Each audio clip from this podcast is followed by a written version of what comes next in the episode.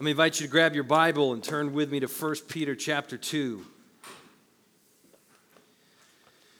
Growing up in a Christian home, the Christian lifestyle was all I knew. We watched Christian shows. Anybody Veggie Tales? We listened to Christian music. We read Christian books. We read the Bible. We prayed as a family. You know, God and His Word seemed to inform every part of our lives. Even going to school, I, I, witnessed a lot of Christian culture. I went to public school, but I grew up in a small town in the Bible Belt, so my friends were Christians. My teachers went to church. My second grade teacher read us the Bible every day for story time. I remember praying in school, it was awesome. So I grew up in what I thought was a very Christian culture. And I know that eh, that was even more so true for some of you, particularly if you're older than I am. My parents' generation, my grandparents' generation, they grew up in a time when even more people identified as Christian and even more people went to church. My grandparents were born in the 1930s, so they were part of what's known as the silent generation. My parents were born in the late 1950s, so they're baby boomers. And then I was born in 1991, so I'm part of the millennial generation, and I'm sorry if that makes you feel seasoned, okay? but I found this interesting. Here's what Pew Research discovered when they studied how Christianity has declined over these three generations. Get this. In my grandparents' generation, 84% of people identified themselves as Christian. In my parents' generation, that dropped to 76%. Then in my generation, only 49% identify as Christians. We know Generation Z, which is young people today, is that's even much lower than that for them. Here's what they found about church attendance. In my grandparents' generation, 61% of people went to church at least once a month. In my parents' generation, that dropped to 49%. Then in my generation, only 35% of people attend once a month. And we know that continues to drop as well. So, what that means is we are now living in a time when the American culture around us is less Christian than ever before. Less of our population claims Jesus than any other time, and that trend shows no signs of letting up. In fact, it continues to plummet. That means today in Olathe, Kansas, you may be one of the only people pulling out of your neighborhood on Sunday morning to go to church. You may be one of the few people at your job who claim the name of Jesus. Your children may be the only Christians in their group of friends at school or on their baseball team. That's the reality of our cultural moment. And with this in mind, a lot of Christians are understandably concerned about the future, particularly those like me who, who remember what their childhood was like. We may look at the country today and mourn this loss of faith. We might even become angry or anxious about the way things are. But I want to propose a different mindset for us as Christians. Rather than sadness or fear, when we see less Christian influence in our culture, I propose that we see this as an opportunity. I'm one of those annoying people that's always looking on the bright side of things. So when I hear that Christianity is declining in America today, what comes to my mind is this is our time. This is our time to be the church, to be the shining city on a hill that Jesus called us to be. This is not the time to run or hide or create our own Christian commune, as cool as that would be. This is our time to engage the culture around us and to show people and tell people how great Jesus is. Now, don't get me wrong, I don't want less Christians. I don't want less people going to church. It's kind of the opposite of my whole career. But if that means that cultural Christianity is dying out, then so be it. Because I discovered growing up in the Bible Belt that many of the people who called themselves Christians did not actually follow Christ. Maybe this is an opportunity for true Christianity to shine.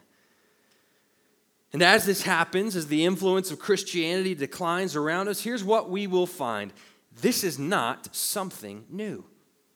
It may be new to many of us, but it will not be new to Jesus followers. In fact, all throughout church history, followers of Jesus have always been countercultural and out of place. And that was especially true in the early church in the first century.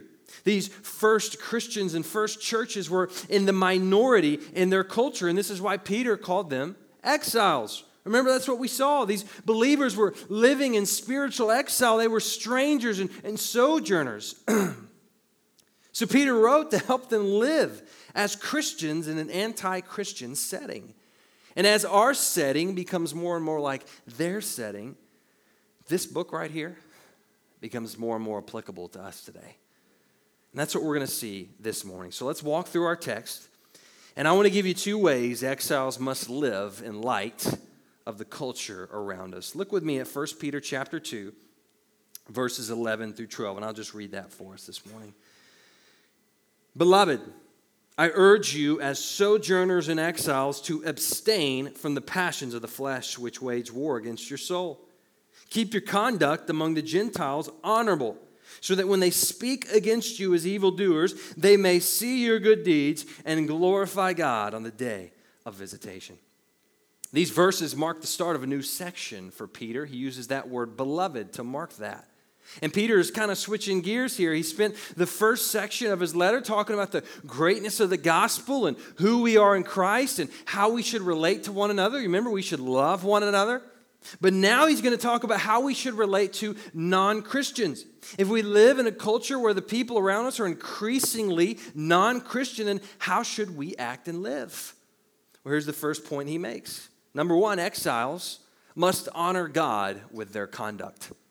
That's what he's saying in these first two verses. He says, Beloved, I urge you, as sojourners and exiles, to abstain from the passions of the flesh which wage war against your soul. He's reminding them, hey, remember, you're exiles, you're strangers, live different. And he uses some strong language here. He says, I urge you. He's pleading with us to abstain from these passions that wage war against our very souls. My uh, son, he's one, 15 months old, and uh, he is in a phase where he wants to eat everything. Uh, if there is something on the ground, he will find it and he will eat it. So when my wife is at work, she's a nurse, she works two days a week. I'm home with the kids. I'm like having to constantly monitoring where he is, what he's doing, what he's trying to eat.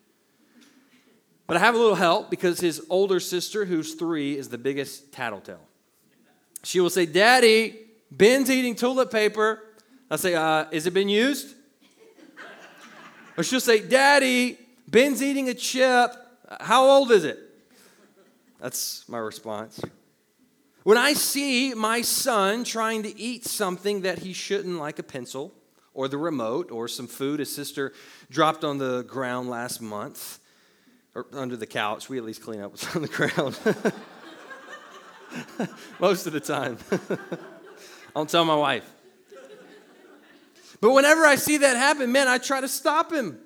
I try to take it away because I know it's going to harm him. I don't say, hey, buddy, I know you really want to chew on this marker. I know it's lemon flavored, so just go ahead and enjoy it. I don't say that. In the same way, there are things we desire that will harm us. Even as Christians, even though we have the Holy Spirit, we still have sinful flesh. And these are passions of our flesh, these are sinful desires that wage war against our souls. Do you realize that you have a sinful flesh waging war against your soul? I mean, do you even have a category for that? That there are attitudes and desires in your heart right now that are evil and are in the process of destroying your life. So we have to wage war back. Peter says we must abstain. We need to be alert when these thoughts pop into our head. When we're tempted to think badly of someone, when we're tempted to lust after someone, when we're tempted to anger or hatred, we have to seize that desire and fight back. And here's why because Peter says, unbelievers are watching us. Look at verse 12 again. He says, Keep your conduct among the Gentiles honorable so that when they speak against you as evildoers, they may see your good deeds and glorify God on the day of visitation. Who are the Gentiles? Well, typically, when we see that word in the New Testament, they're talking about people who were not Jewish. But in this setting, Peter's talking about anyone outside the church who was not a Christian. And he tells us that when it comes to these people, we need to live honorably among them. Why? Because they're going to speak against you as evildoers. Remember, in the early church, Christianity was a totally new movement. It was unknown in much of the world, it was strange. So, unbelievers viewed Christians with suspicion and hostility. They recognized that Christians didn't live like them, they didn't worship like them, they had a totally different lifestyle. To them, Christians were total weirdos. So, they slandered them. They called them evildoers. And here's what Peter says they need to do about it. Peter says, Hey, when they call you evildoers, I want you to fight back. Is that what he said? No. He says, when they call you evil, evildoers, I want you to call them evildoers back. Is that what he said? No. He says, no, I want you to keep your conduct honorable. Because here's what's going to happen they may see your good deeds and glorify God. Did you see that? He's saying when you live a godly life in these conditions, it is missional. The way you live will cause some people to believe in Jesus. And on the day of visitation, that's judgment day, there will be people who will glorify God. Is that true of us? Is that true of you? And do people see the way you live and say, man, I want to live like that? Is your lifestyle so radically different from your lost coworkers and your lost neighbors that people take notice? Do you live an attractive life to an unbelieving world? The way we live can be and should be missional in itself. People may speak evil of us, they may slander us, we may seem weird or strange, but if we live honorable lives, some people will notice. So that's our first point here is exiles living in a hostile culture, we must honor God with our conduct. And now Peter in these next verses is going to get into the specifics. He's going to show us exactly how and where we must honor God with our conduct. And let me tell you, he's about to come off the top rope. He's about to drop the hammer. Are you ready for this? Here's the second point, number two. Exiles must honor God with their submission. Look at verse 13. He says, Be subject for the Lord's sake to every human institution. Hang on just a second. Let me stop right there. And I think I need to read that again. Uh, that can't be right. Be subject for the Lord's sake to every human institution. Really? Every human? Are you sure? I mean, I know I'm subject to God and to my church, but every human institution? That's what he says. Wherever we sit under an authority, we as Christians are to submit to that authority, whether that be in the home or business or school or the government or any other setting. But hang on, what if I don't like them? What if I don't agree with them? What if they're bad people? What if they're not Christians? Well, Peter further clarifies himself. Look again at 13 and 14. He says, Be subject for the Lord's sake to every human institution, whether it be to the emperor as supreme or to governors as sent by him to punish those who do evil and to praise those who do good. Do you know who Peter is talking about when he says emperor and governors? He's talking about the Roman Empire, specifically an emperor by the name of Nero. You know anything about him? He was not a great guy. Later, after this book was written, he would systematically torture and kill Christians, including executing Peter himself. And yet, Peter says, be subject to that evil anti Christian government. How can Peter say that? Well, here's why. Look with me at Romans 13. If you want to flip over there, you can, or it'll be on the screen. But the Apostle Paul writes in Romans 13, he's given us a good framework for a biblical view of government. And he says in chapter 13, verse 1, he says, Let every person be subject to the governing authorities for there is no authority except from God. And those that exist have been instituted by God. Notice Paul says the same thing Peter did, except he adds something. He says, hey, authority comes from God. People in authority are in the place of authority because that authority has been given to them by God. So the Bible doesn't give us qualifications here. We don't get an out whether we like them or not, whether we agree with them or not, whether they're Christians or not. Our job as followers of Jesus is to submit to those in authority. But what if the government commands us to disobey God? Well, I'm going to get to that, but I don't want you to miss this point right here. This is so important for our times because, in general, we live in a culture that dislikes authority. Just ask someone you know who is a teacher or a cop or works for the government or a boss of anyone. Go and ask them how people generally respond to their authority. People don't like to be told what to do. But this can't be for followers of Jesus. What this verse tells us is that our default response, our general attitude to authority in our lives should be respect and obedience, whether we like it or not. Some of you don't like your boss. Some of you don't like the government or their laws. Some of you have a problem with President Biden. Some of you had a problem with President Trump. Some of you have problems with both. It doesn't matter. Be subject to every human institution and don't miss the reason why. Notice he says it's for the Lord's sake. We don't submit to earn favor with man. We don't do it because we don't want to get in trouble. We do it for the Lord's sake because we want to honor God. We also do it for our testimony. Look at verse 15. He says, For this is the will of God that by doing good, you should put to silence the ignorance of foolish people. I remember growing up, everything they told us was always about our testimony. They don't cuss out at the ball field that'll hurt your testimony. Or your shorts are too short, you're going to ruin your testimony. Or that music you're listening to, that's devil music, that's going to hurt your testimony. But the Bible says that our being subject to authority is a part of our testimony. We keep up our testimony not for man's approval or praise, but because it's the will of God. When we live good lives that honor the Lord, we will silence the ignorance of foolish people.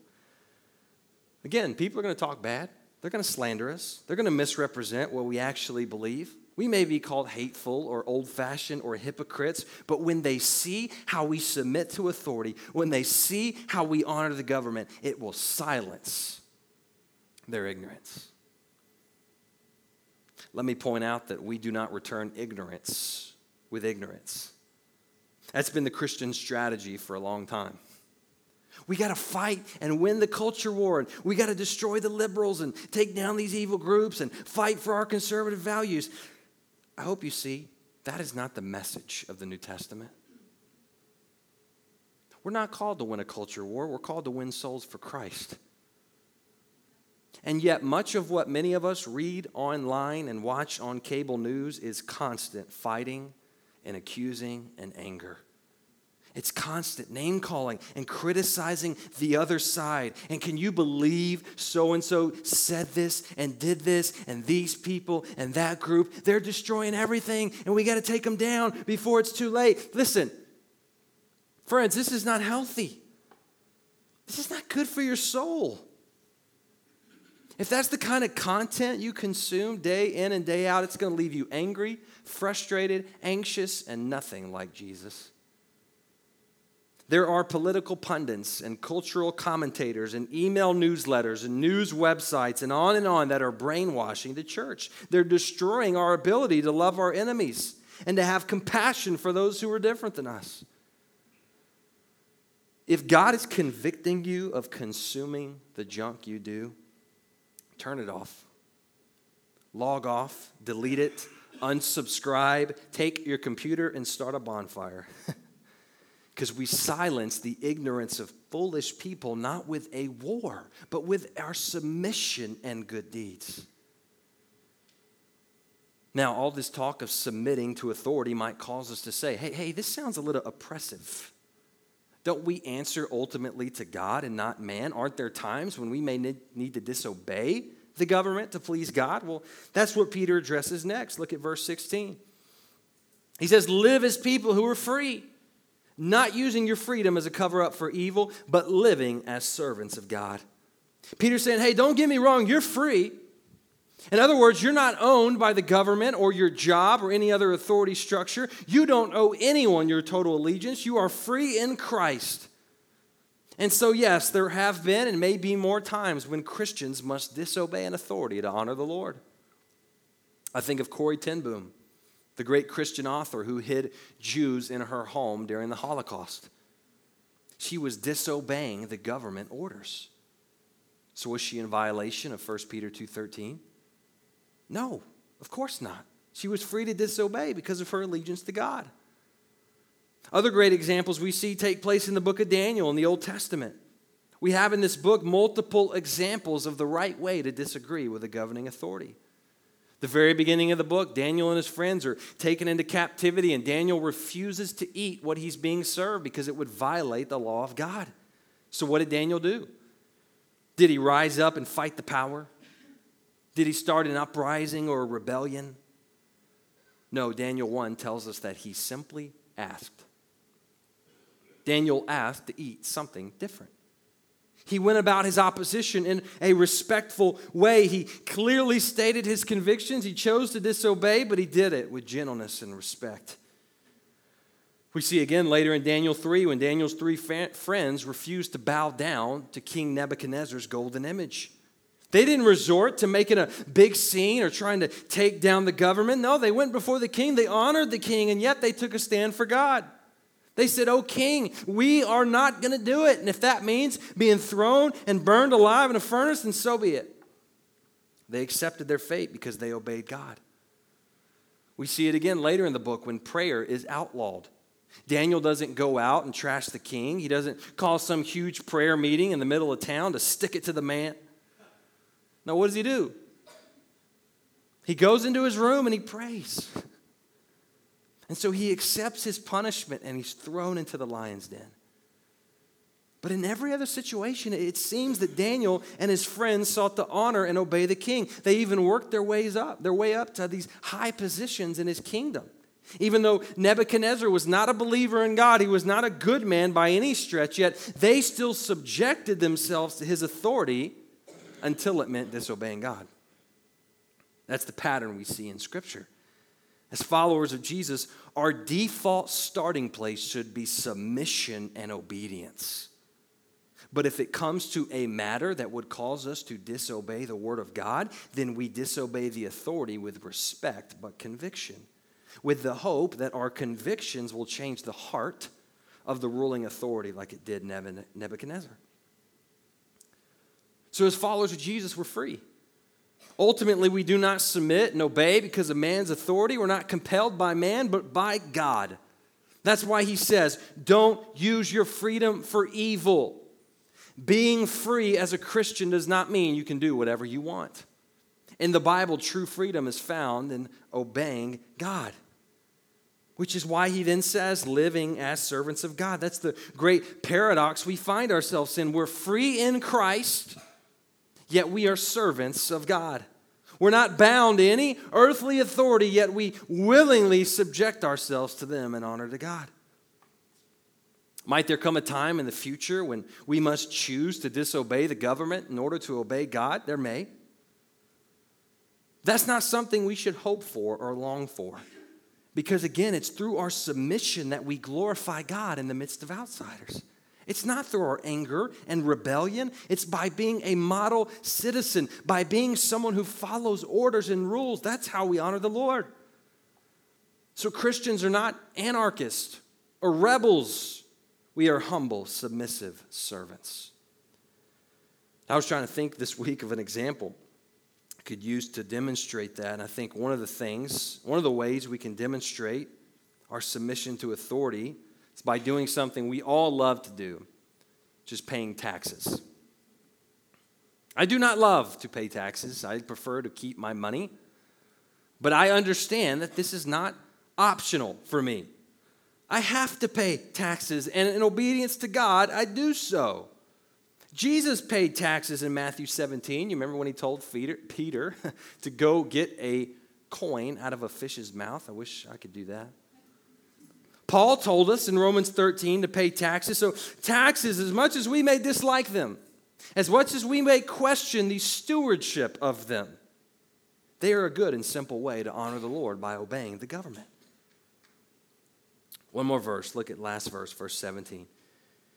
Peter writes, Honor everyone love the brotherhood, fear God, honor the emperor. This is Peter summing up everything he's just said in a really concise way. He says, First, honor everyone. Every single person is made in the image of God. Therefore, every single person deserves our honor and respect.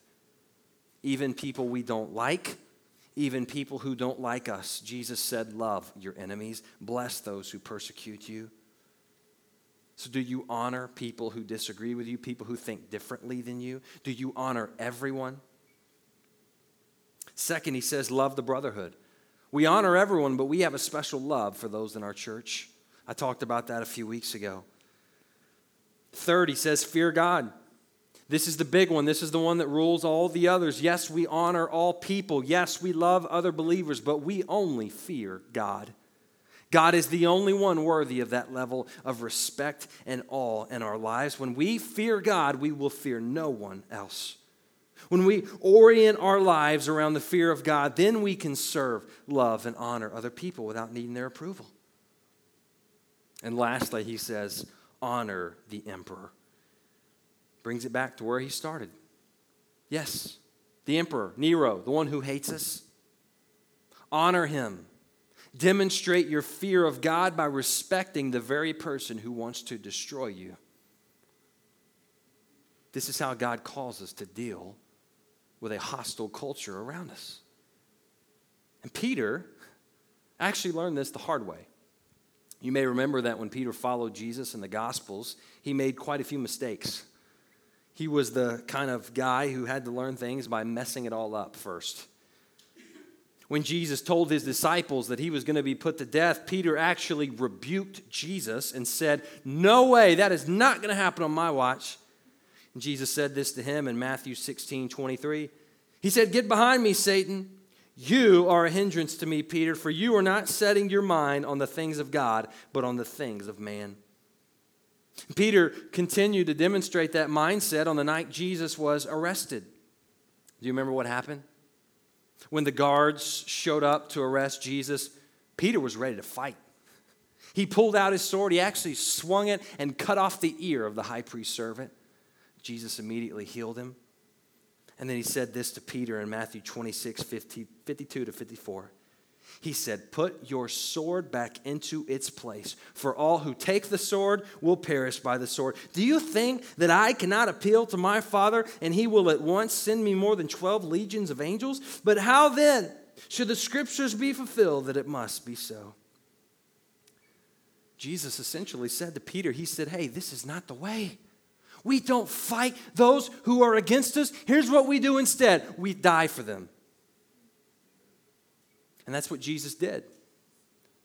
Rather than taking up a sword, he took up a cross. And now, Peter, after learning from his master, he shares the same thing with us. As followers of Jesus, when we face hostility, when we look and see the culture around us becoming less and less acceptable of our beliefs, we do not pick up a sword, we pick up a cross. We don't use violence, we use sacrifice. We don't hit back, we fight for people. We do exactly what Jesus did. We choose self sacrificial love, we choose the way of the cross. We demonstrate to a watching world that we submit and we obey, not because we want to please an earthly king, but because we have a greater king, the king of the exiles, the king above all kings, King Jesus himself. Let's go to the Lord in prayer.